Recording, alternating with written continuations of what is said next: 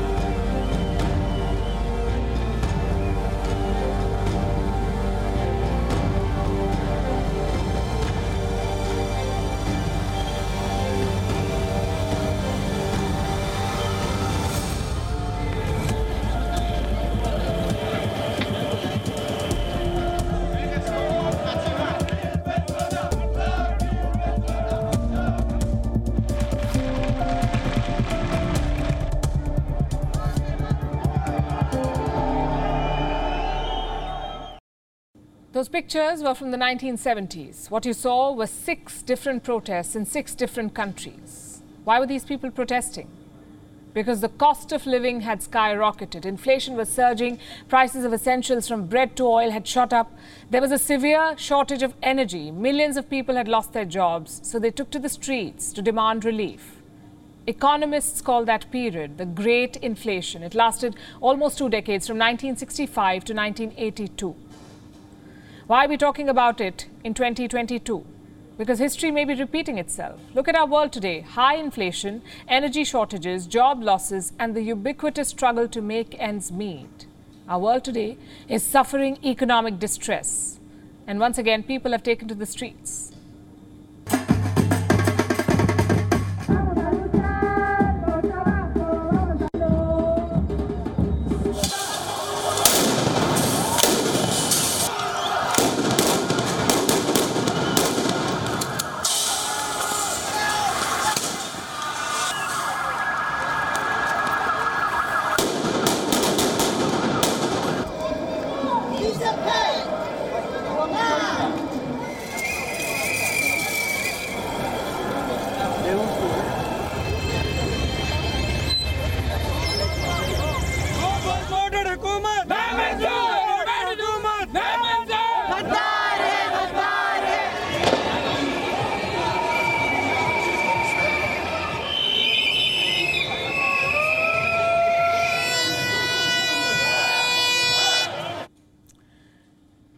The situation today is eerily similar to the 1970s. Inflation is hurting everyone. We've been talking about it on this show for weeks now. Earlier, the panic was limited to the stock markets. Now it has spread beyond. The question is Is a recession imminent? How bad will it be?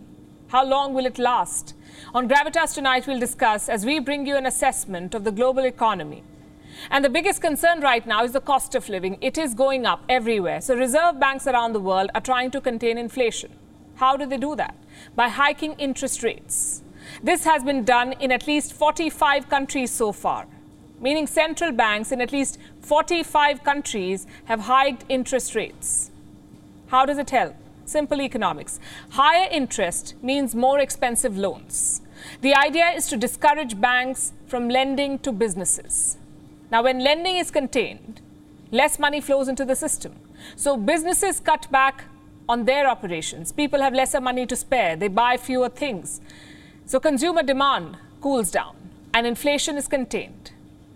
Basically, the idea is to restrict the flow of money into the system to bring down inflation. At least that's what central banks are hoping for. But a rate hike is not a complete solution for some countries. Take the United Kingdom, for example. Last month, inflation in the UK hit a 40 year hike, high, 4 It touched 9%, and it may not be the worst yet. The Bank of England fears inflation will rise further, up to 12% by autumn. Earlier this month, they announced a rate hike. But labor unions are not impressed. They say tackling inflation is not enough. They want a pay hike. So this weekend, they went on a strike. They've also shared some data. Since 2008, British workers have lost almost $25,000. Why? Because salary hikes could not match inflation. Rising fuel costs have hit their monthly budgets, they say. Frankly, it's nonsense to suggest that uh, wages are driving inflation when everybody knows that this is about global energy prices. And on the contrary, uh, the government should be getting its act together and providing real help for working people. To be working 50, 60 hours so you're able to meet your bills and pay your rent. This is not acceptable in today, the 21st century. Moral of the story rate hikes may not be enough. Governments may need to give more relief, extend more support measures, and interest rate hikes alone will not solve the problem. In fact, they could backfire. A new report cites inputs from 53 economists. They say a recession is coming and that the next 12 months are going to be tough. There is a 44% chance of a recession this year, they say. On the basis of what? The war in Ukraine. That's the number one problem. There's a shortage of grains, wheat, barley, and corn. Plus, there are supply chain disruptions because of sanctions against Russia. And shortages lead to higher prices and higher inflation. Look at Argentina. It has been struggling with high inflation for years. The war in Ukraine has only made it worse. Cost of living in Argentina has gone up by more than 70%. And if this continues, inflation will touch 60% by the end of this year. 43% of their population has already been labeled poor. More than 2 million citizens rely on food aid. They go to food banks to feed themselves. But now even food banks are out of food. So people are on the streets protesting. There are many people, many little children in the neighborhood who come to the soup kitchens for aid food, isn't it? There is a lot of hunger and a lot of poverty in the neighborhoods. The government has to come to the neighborhoods. Rising inflation, shortage of food, labor strikes, social unrest this is the perfect storm. And the storm is hitting every continent. In some places, the protests have become violent. Let me show you. These pictures are from Brussels. 70,000 workers took to the streets today. There were strikes at the Brussels airport. Local transport networks came to a halt. What do the workers there want? Higher wages. This is Ecuador. A few days back, protesters clashed with the police here. What do they want? To be able to afford essential supplies. Next is Pakistan. There were nationwide protests yesterday. Imran Khan's party, the PTI, gave that call. Inflation in Pakistan has crossed 13%. The country is close to bankruptcy. To stay afloat, Pakistan needs a bailout from the International Monetary Fund. So far, it has failed to secure a deal.